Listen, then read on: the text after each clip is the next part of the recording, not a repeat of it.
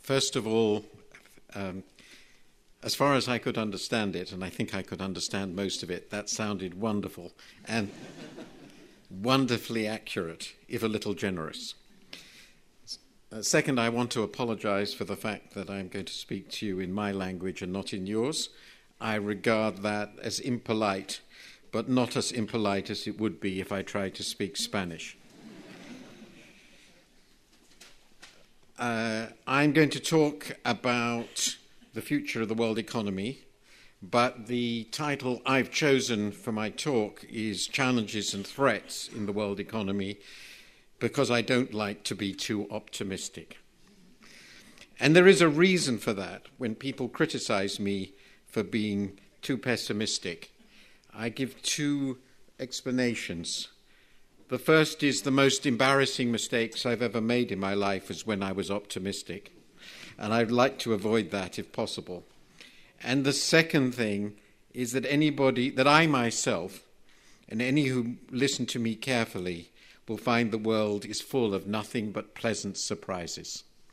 And on the whole, I think pleasant surprises are better than unpleasant ones.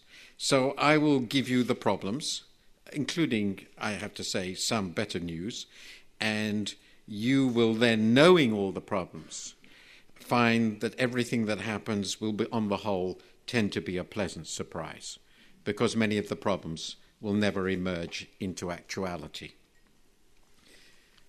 I have quite a large presentation, and I apologize for that, but I'm very happy if it is distributed widely afterwards to anyone who wants to read through the slides because they are necessary to make my argument.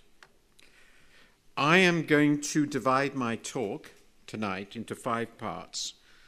I will first talk about why we might be relatively hopeful about the world economy. And particularly, I will remark on the progress we have made in dealing with the legacy of the last seven or eight years of crisis. I should say, by the way, in passing, I hope, know this will be disappointing. This lecture is not about Spain, it is about the world. And it's not about Spain, firstly, because thankfully I was not asked to talk about Spain. And secondly, because you know more about Spain than I do. So, what on earth is the point of my coming here to talk about Spain? But I would be happy to answer any questions to the best of my ability. So, it's about global adjustment. Then I'm going to talk about the legacy of the crisis. And that raises a number of very big questions about the future of the developed world. What sort of economies we're going to have in the US and in Europe in particular after the crisis.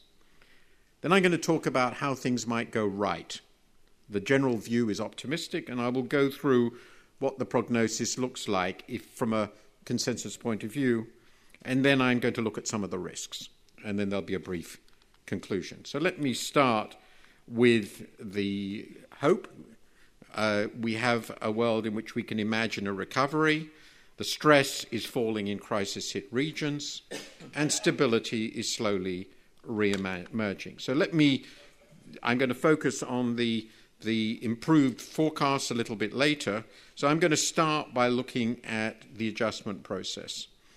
Now, this chart uh, shows a number of really quite important features of the world economy in three particularly important, interesting countries, one of which is Spain, you'll be happy to know. And it's about the house price bubbles and their collapses in the last 20 years. The black line is really interesting and important, and it shows the real interest rate in the world as measured and for reasons I can't go into, I think it's a good measure, by the UK's long term index linked gilts. And you will see that the world is divided, this period is divided essentially into three sub periods a period of high real interest rates up to 97, then a period when real interest rates halved, which went on at about 2%, they were about 2%, that's the right hand side, till 2009, and then they collapsed during the Depression into negative territory. These are three remarkable periods. And during the second period, where real interest rates fell, there were huge house price booms in the US, the UK, and Spain. They peaked in the mid 2000s, and in the case of Spain, which is blue, and the US, which is red, they have basically fully deflated. We've had full adjustment. The UK, astonishingly, has not had full adjustment. That raises many questions about the future of the UK, which I am going to ignore because they're not central to my story. As the house price bubbles collapsed, real interest rates went, as I said, into zero to negative territory, and this has been the period of the zero lower bound, which we've been in essentially since 2007. It's the period of the crisis. But the most important part of this chart, it shows very clearly that the most important asset price bubble in Europe and the bubble in US have basically fully deflated. We have adjustment in this central part of the world economy.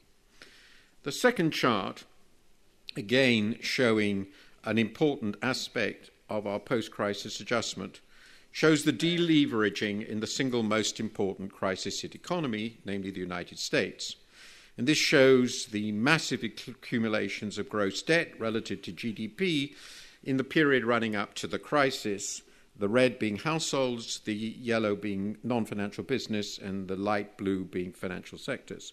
The crucial point again is there has been very substantial deleveraging in the US economy, and the r- ratio of gross debt to GDP is now back to early 2000 levels. We don't know whether that's sufficient, and it's certainly not enough to justify another huge deleveraging cycle, but it's a very substantial measure of deleveraging, and we can see that in other economies as well. But I focused on the US, US because it's clearly the most important. And the final one, with which you certainly will be familiar, is the return to normality in long term interest rates. And this uh, chart shows Germany towards the bottom, then the US and UK, which have been extraordinarily similar, and Italy and Spain, with which you're familiar. It also shows the announcement of the LTRO in 2011 and the announcement of the OMT in 2012. And as you know, can see, we have had a return to normality from two directions. One, a collapse in the extremely high uh, uh, long term bond yields of Italy and Spain, which started not by accident, precisely on the date of the announcement of the OMT. I think that's the most successful monetary policy announcement of our era, a remarkable achievement though an astonishing one. And you can also see the beginning of the return to normality from the other end of the US and UK as exceptional monetary policy stimulus begins to be withdrawn. So, those are a third respect. So, the real house price adjustment, the deleveraging, which I focus on the US, but it's true elsewhere, and on government bond yields, in which we're clearly seeing a return, a very painful return after a long period to normality in basic economic conditions. And that's very good news because obviously the essential ingredient for a global recovery is that the crisis conditions which caused this huge crisis, in my view, pass. Interestingly, this is roughly seven years. What I've just covered is a seven year period. And that was more or less exactly the amount of time that in their very famous and wonderful book, Carmen Reinhart and Kenneth Rogoff, the book called This Time is Different, said that a really big financial crisis tends to last. So we have had an extraordinarily, and um, to my mind, unbelievably, quote unquote, normal experience. Not fun, but normal. Now let me go to the second part uh, of this the legacy of the crisis. We have had some abnormal policies. I'm going to discuss that in a moment. But the thing that I really want to focus on is the second part the huge losses of GDP, and to discuss the question of how much and in what way we might recover those losses. Because that will determine, in large measure, the nature of the recovery process in the developed world. This is going to be at a highly aggregate level, so I'm going to look at the Eurozone as a whole and the US as a whole, um, I simply don't have the time, alas, to discuss individual smaller economies. Okay, first of all, I'm going to take a look at what happened to um, uh, the five largest developed countries and the Eurozone as a whole during this crisis. This shows the GDPs since the first quarter of 2008 of these five large economies the US, uh, Germany, Japan, uh, France, and the UK, and the Eurozone as a whole, which, if you want to look down to the right hand line, is right at the bottom. This is right at the bottom side. And there are two things I want, or three things I want to take away from this picture because they are so remarkable. We, where we have been. First, of all these economies, only two have, were larger in the last quarter of last year than before the crisis. Only two, namely the US and Germany. And of, among these economies, the US, which is the blue line, has been incomparably the most successful in generating recovery. Um, Germany has done modestly well. None of the other large European countries have got back even to the baseline, though France is closest. The second thing I would like to stress is if you look at France, if you look at the Eurozone as a whole, this is no longer true for the UK, but it was true until a year ago.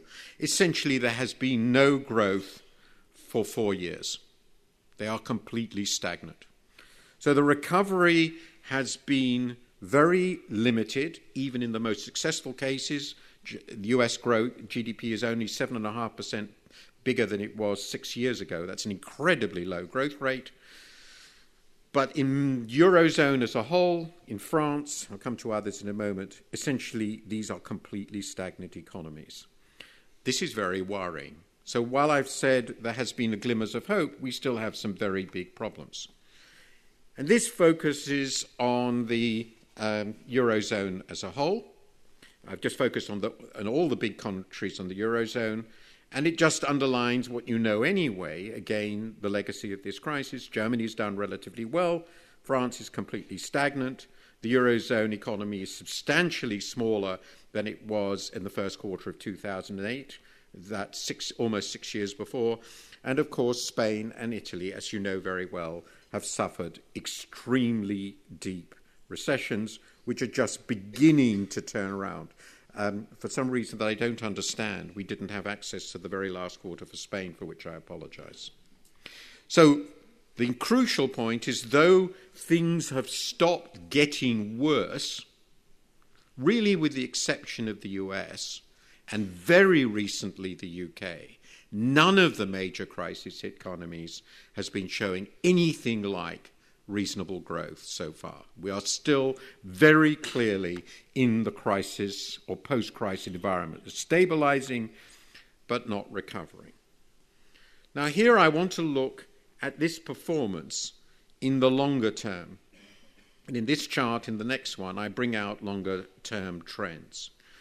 So, what I've done in this chart is the, the red line is aggregate GDP for the Eurozone.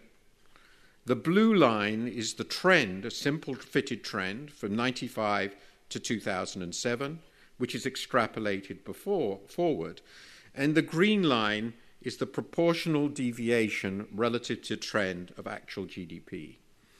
And all I want to show here is that the Eurozone as a whole, and I'm just taking the data that I gave you before, but in a much bigger picture, moved from a relatively modest growth of a little bit more than a percent a year, it was really pretty low, to this essentially stagnant position. It's been essentially stagnant. And as a result of that, today, in the very last quarter of last year, it's actually the third, fourth quarter of last year, GDP in the Eurozone was 13% below its pre crisis trend. So it's an immense immense reduction relative to the pre crisis trend. And of course, a large part of that has been in Spain and Italy. This chart is more fun because the data are, go further back and it brings out this, the extraordinary picture for the US. So in this case, I decided it would be fun to go back all the way to 1950. And in this case, I've shown you the blue line is the trend exponential growth from 1950 to 2007 extrapolated forward. The red line is actual GDP, and the green is a deviation from trend. And I want to stress two points, three points. First, GDP in the United States followed this trend line remarkably closely over this period of what was 57 years. There was a very deviation. It did relatively well in the late 60s. I won't go into that. But essentially, extremely closely to this long term trend growth rate of little over 2.5% a year, 2.5 to 3. Since 2007, the US economy has been in a completely different place. Though it has performed much better than all the other major developed countries, and of course than the Eurozone, nonetheless, by American standards, its GDP performance has been dismal. And this is shown in the green line, which again shows the proportional deviation from trend of the US economy, which in the most recent quarter was 16% below trend. So I think it is fair to see that in both the US case and the Eurozone case as a whole, and looking backwards at the other performance of the other economies, this has been an immensely costly crisis relative to what had been expected before the crisis, and it has caused extraordinary losses. And neither the Eurozone nor the US has even got back to pre crisis trend growth rates, never mind pre crisis levels. And that raises a fundamental question about the future. Is the future one in which we will recoup some of these losses, or are they gone forever? And even if we don't recoup some of these losses, will we get back to anything close to the pre crisis trend? In the long term, those are the dominant questions for economic welfare. Will we get back to the sort of growth rates, obviously including the corresponding high employment rates, which we were familiar with before 2007, or are we in a completely different world? And I think the important point, the reason I put this is that we truly don't know. We are deeply don't know what which of these possibilities are true, but the probability, it seems to me increasingly, is that we are in a different world. Now, one of the reasons we might think that, and it's a very important reason, is what has happened to productivity. And here I want to give you some really good news about Spain, which you probably know anyway, but I will put it, uh, put it in here um, because it's special, though it is close, the US is closer to it. Obviously, in the long term, we know that the dominant determinant of whether or not in real incomes rise is what happens to productivity. Of course, you have to use your productivity well to raise incomes as well. So you need you need actually output to go with productivity. But if productivity is stagnant, then you have a very big problem. And it so happens that in most of the developed countries, the UK, Italy, France, Germany, Canada, even to some degree Japan, basically productivity has stopped growing. The crisis coincided with the cessation of productivity growth. And that brought good news to these economies, which is, I am not going to show you in detail, is that unemployment remained much lower than we would otherwise have expected. Much lower. So if I take the UK case, which is the polar opposite of Spain, we had a very deep recession, not as deep as Spain, but a, a, deep recession, very weak recovery to recently, but unemployment has never gone above 7% much above 7%, which is extraordinary given that we have had essentially seven years of no growth. In cumulatively, the British economy is smaller now than it was in 2007. And the reason for that is productivity growth has actually been negative. Productivity per hour has declined. Spain is, of course, the opposite end of this. Spain has had an exceptional productivity improvement, a very deep recession, and therefore a huge rise in unemployment in the short run, for most working people, it's obviously beneficial to be in jobs rather than not, so it probably feels less painful in a country like the UK. In the long run, however, the productivity growth that Spain has been generating is a positive factor, and the disappearance of productivity growth in the other Western countries is a very disturbing phenomenon and raises profound questions, again, closely linked to what I just said about future growth.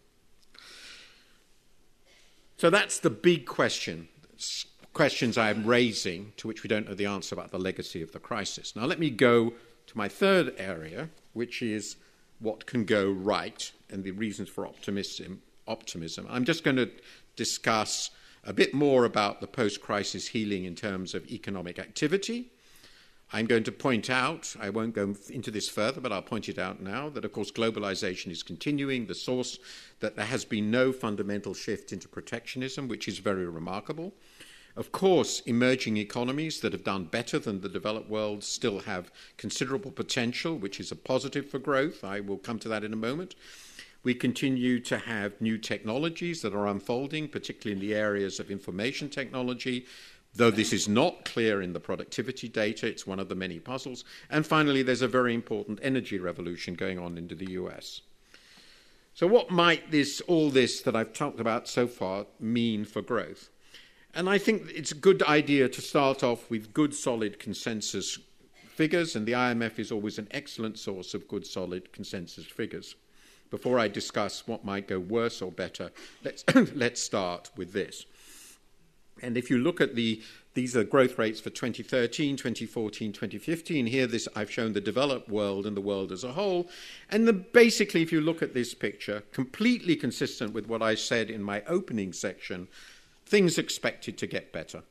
We are on a path of recovery. The advanced countries as a whole, which is uh, the third set, are expected to grow at about uh, uh, more than 2% this year, closer to 2.5% next year. This is an incredible improvement on 2013. The US, ditto, is expected to recover towards 3% growth. The Eurozone is expected to recover from negative growth to positive growth. And then I've thrown in Germany, UK, and Japan. Um, again, there's a general positive improvement across these countries. I've shown sort of the major countries. So you're clearly seeing a return to reasonable growth rate as the central uh, forecast for the developed world. And here, I thought I'd remind you that the developing world remains far more dynamic. The expectations for the emerging world, despite the recent worries, are also for strongly positive improvements, with growth rates rising to above 5% in 2015 for the emerging world as a whole. Very dynamic growth, again, as has been the case now for decades in developing Asia, growth rate close to 7%, China sustaining growth over 7%, India returning to over 6% and a continued outperformance by the second most dynamic region of the world, sub Saharan Africa, which I have on the right hand side. You will notice also very sharp improvements expected in Mexico. Um, which is on which is a very positive story, and real improvements for Latin America. So overall, the picture the IMF is showing us is one that is very, very encouraging, and I think that's the benchmark given what I said before, we're going to get better. The crucial question is how much better, and how much in particular in the developed world will we be able to recover our lost output. The second thing I mentioned is uh, uh, energy, and I just thought I'd throw this in because it seems to me a very important part of the background for the future. That clearly, according to the International Energy agency, we are now moving into the world where the US has enormous established and probably structural advantages in energy prices. And that, I think, is going to be probably a quite a significant drag for the Eurozone, for Europe more broadly, particularly in the more energy intensive industries, which I think are bound to leave the continent. That raises, including, of course, the UK, that raises one important question. It's an immense positive for the US, it's one of the encouraging things for the US, and it's an immense issue for us. But if you take together what I've said here, what is what I've said in my opening on this, what can go right, uh, what I've shown in the forecasts, I think what we can reasonably expect is a is a uh, a, uh, a decent recovery, but not at a rate sufficient to eliminate the losses we experienced in the crisis, and not even in any of these economies with any certainty to get us back to pre crisis trend growth rates. So it would be a world where there will be a recovery, particularly in the developed world. Uh, from very low rates, unemployment will remain high, and the growth rate, the losses we have suffered in the re- recession, the crisis and recession, will be permanent. That is, I think, the sort of story you draw from this. In my final section, let me look at some of the really big questions that make me wonder whether we will even sustain that. That's the, the last thing. And I'm going to look at five major issues in the last 10, 12 minutes. Uh, secular stagnation, what that means, why one might be concerned about it. Second, the question is technology really meaningful? I'll come to that in a moment. Uh, I will talk about the normalization shock, namely what is going to happen to the world as monetary policy normalizes, uh, as interest rates start going back to normal. I'm going to talk about the risks to Chinese gro- growth, and then I'm going to touch on geopolitical risk. As I said, I would be very disturbed if I left you with a basically optimistic picture, and I'm quite determined not to do so. So the first question is this secular stagnation thing. I don't want to go into this in great detail, but I want to make a very, very, very simple point. I have been showing you in a series of charts in the recovery, though very weak, uh, in the developed world, uh, in the IMF forecasts, a picture of very modest recovery, not to anything that in the big countries, the big economies, the Eurozone, in the US, looks really at all dramatic by the standards of previous recoveries. And that is a good thing. We are clearly happier to have a recovery than to have more stagnation, even if it's slow. But there is a worry about this recovery, and this is the point that Larry Summers was making in his famous note comment on secular stagnation, and I've made it in different ways we are having this really rather weak recovery, more or less on time, as I said, in the Reinhart Rogoff view of the world, despite the fact, and this is why I put this chart up, we have had now for five years incomparably the most aggressive monetary policies in the history of the world. The most aggressive monetary policies in the history of the world. Essentially, all the major central banks, the ECB, as you can see from the green line, more unwillingly than most. The green, the ECB really hates where it is. It really loathes where it is at quarter point. But basically, we live in a world now in which the four most important central banks are providing free money. Basically, the highest interest rate now employed by any major central bank is half a percent. And I promise you, this has never happened before, as far as we know. To take the UK case, I, I love this example. The UK's Bank of England has been around a long time, and it so happens that we have data on the Bank of England's bank, bank rate or base rate that goes back to 1700. And the lowest rate of interest the UK's central bank, the Bank of England, has ever offered in peace and in world war before today was 2%. We've now been at half a percent for the last five years, and there is almost no credit growth. And that raises a profound question, which is why is demand so weak? Why is credit growth so weak? And I don't have the time to explore this in detail, but I think it suggests that there is a chronic structural demand deficiency in the Western world.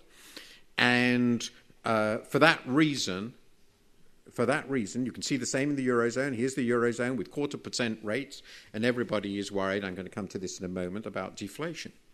So there is a really big question about chronic demand deficiency and why that is happening. I don't think we have a really clear idea of this. I have some ideas which I won't have time to explore in detail, but it's the first really big issue. But just to underline that point, in this case, I've taken the US, UK, Germany, and Eurozone here. The US is red, Germany is light blue, the UK is green, and the Eurozone is the darkish line with the little crosshatches. And this looks at real domestic demand in these economies. And I'd just like you to think about it against the policies that I've just shown you, these incredibly aggressive monetary policies. And what you will realize is demand in Germany is completely stagnant. It hasn't grown at all since early 2011. The demand in Eurozone has, of course, been very weak until recently. It's just turned around, but it's still about 5% below the starting point in 2008. There has been a bit of a blip upwards in the UK and pretty weak growth even in the US. So we've been really have been pushing on a string, to use the famous Keynes uh, quote. Monetary policy has been incredibly ineffective, and this is very, very uh, uh, uh, very, very worrying. Now, I think one of the reasons for this chronic deficiency of demand is that there is a profound structural imbalance in the world economy, with a number of economies, particularly the oil exporters, China and emerging Asia, and a number of developed countries, particularly Germany and Japan, Germany more than Japan, which have huge structural current account surpluses and in order to run the econ- world economy at a reasonably high level, somebody has to borrow a lot. Somebody has to be prepared to borrow a lot. And before the crisis, the somebodies who were going, who borrowed a lot were essentially the US, which borrowed 70% of the surpluses, and southern, western, and eastern Europe. And you were, of course, a very big player in this. Once they stopped borrowing, that happened in 2008 and 2010, we moved into this massive decline in output in the industrial world. But these imbalances have not, in truth, gone away. And it, the question is, the question is, who is going to be the borrowers of these excess savings in the future if we're going to get really strong and positive growth? And the answer to that is it's simply not clear, but it's absolutely clear from the red block that increasingly we expect emerging economies to borrow this money. And it's not clear who the creditworthy borrowers are going to be. So that's the second really big issue in this structural stagnation issue. And this shows exactly the same picture for the Eurozone, which brings out, of course, very beautifully what's happened here, which is again related to these structural flows of savings across the world economy. In the Eurozone case, they, they, Eurozone until the crisis hit was basically in external balance. But what happened in the run up to the crisis is enormous surpluses emerged in the north, predominantly in Germany, and enormous countervailing deficits emerged in the south. Nearly 80% of those deficits were, of course, in Spain. In 2008, that stopped. The deficits disappeared, the surpluses did not, and the Eurozone as a whole moved from being an economy with a deficit of 1% of GDP to a surplus of about 3%. So it, the Eurozone as a whole now has a surplus of 4%, has a swing of 4% of GDP. And this means that the Eurozone's health now depends on having willing, willing, and credit worthy borrowers who can absorb this excess savings from the Eurozone, there's now only one deficit country in the whole region, and grow. And it's simply not clear who those countries are going to be. It won't be China. It won't be China. The rest of the emerging world is in trouble. So these imbalances are a very big issue, in my view, in shaping whether or not we can sustain the recovery we want. The next big question which again is related to the failure of monetary policy and the weakening of demand, is inflation, or more likely, deflation. The Japanese, as you can see, having had enough of deflation, are now working very, very hard to generate some inflation. And they are very close to crossing over with the Eurozone as core inflation in the Eurozone goes down, this is less food and energy, to lower to below 1%. There is, I think, a very big question about what happens to Eurozone inflation, and I'm personally concerned that this is yet another big risk for the world economy, that in the next negative shock, and there are almost always negative shocks, the Eurozone will move into deflation. What does this mean for individual economies? And here I've shown the same thing for Germany in red, France is dark blue, Spain is, is the somewhat lighter blue at the bottom, and Italy. Well, what it shows is that Germany's inflation rate is 1.5%. France and Italy are about 1%, and of course, oh, this is core inflation, Spain's is negative. If the economy of the Eurozone moves into deflation and Spain is to remain competitive or increase, increase its competitiveness, the likelihood is that Spain's inflation will fall further and that will tend to raise the real burden of debt.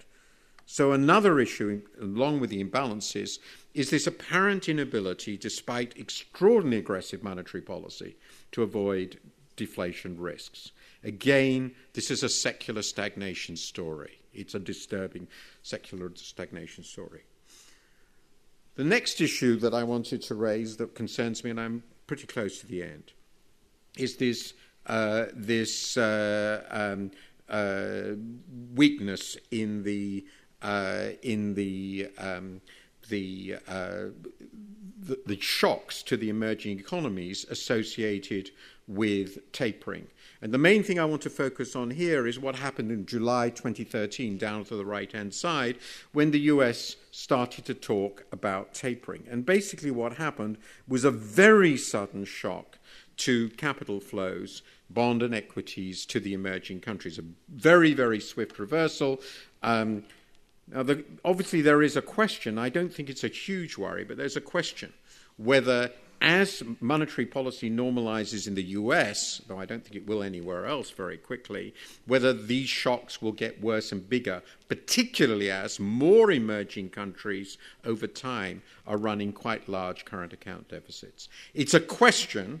My view at the moment tends to be optimistic on this one, but it's an issue that is out there.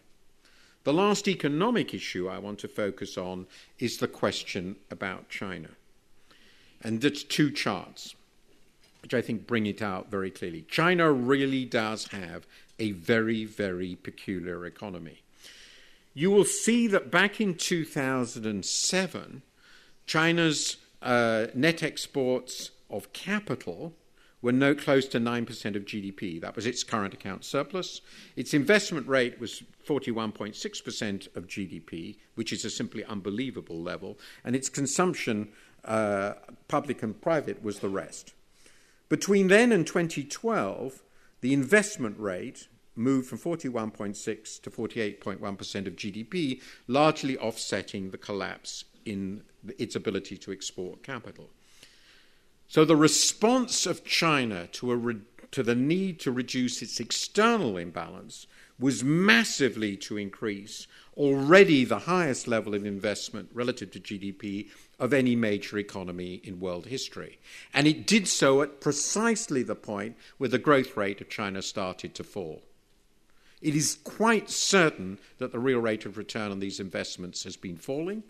And of course, it's been associated, though I don't have a chart here, with a huge expansion, a huge expansion in credit relative to GDP, much of it in the shadow banking system. It's a major source of vulnerability for Chinese growth because to, de- to, depend for almost half your aggregate demand for investment depends fundamentally on whether the growth rate that's ultimately produced by those investments justifies the investment. And in China's case, it is almost certain that that is not the case. So that's a very big form of, of vulnerability.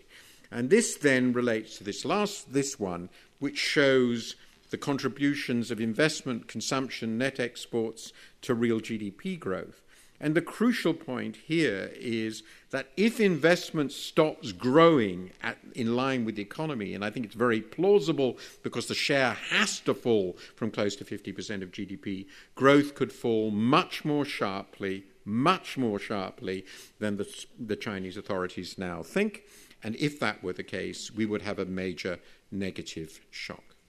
Finally, let me just remind you just in case you were feeling really optimistic after this list of problems, here are a few uh, geopolitical risks Japan, China, the US, Iran, Ukraine, Russia, the Middle East, there is a war, civil war going on in Syria, terrorism, anything else you want to worry about. So, geopolitics could always throw this down. So, my conclusion to bring to it, I think I've done my 40 minutes. I was told to speak for 40 minutes, that's what I've done. Um, there is really quite good reason for hope, despite my attempts to, to depress you and leave you in the proper frame of mind when you leave. Um, I think the US is on the turn. the IMF is talking about 3% growth next year. I think it could be faster. It has some. It's done a lot of deleveraging. The house price adjustment is large. The fiscal deficit has more or less disappeared. Uh, the the uh, the the, um, the uh, energy cost advantage is very large. The US remains highly innovative. It's had a very long period of, by its standards, very weak growth. We might be seeing growth in the US at well above 3%. I think 4% is possible. That would make a huge difference to the world economy, and the US would then become again the spender of last resort. The Euro- Eurozone looks as though it might heal. There are some very big risks. I'm concerned about deflation. I'm concerned about the very high levels of unemployment and the politics of, there, of those. But there is a reasonable story that the Eurozone returns to growth, and that will obviously be very favourable, though I'm deeply concerned about the weakness of demand. There's a reasonable chance the Chinese have all the levers that China might continue to grow fast, but its incredible inve- dependence on investment and on the credit growth that goes with that is really quite uh, strong. Quite a concern, sorry. And finally, the policy normalization, which is clearly lies ahead in the long term. We can't have free money forever, might well work smoothly. Maybe you've had most of the shocks already, though I think there's a reasonable chance of more.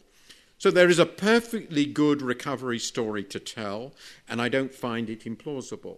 But I would like to stress two very big uncertainties. The first, which I underlined in terms of the losses we've suffered and these productivity growth collapses almost everywhere except Spain, is a fundamental question is what is the growth potential of the developed world now? Where are we going? And the second question, as I stressed, is particularly in the context of the secular stagnation issue, deflation risk. There are economic questions about how vigorous this recovery can be. And finally, of course, we are in an era of extraordinarily stressed, uh, or not extraordinary, but highly stressed geopolitics. And as always, we have to assume that governments will manage these without letting the world blow up. On balance, I am actually surprisingly optimistic, but I don't want you to go away thinking that everything is rosy um, because you might end up extremely disappointed. I would now, I would now be delighted if anyone has any to take any questions, comments, or criticisms. Thank you very much.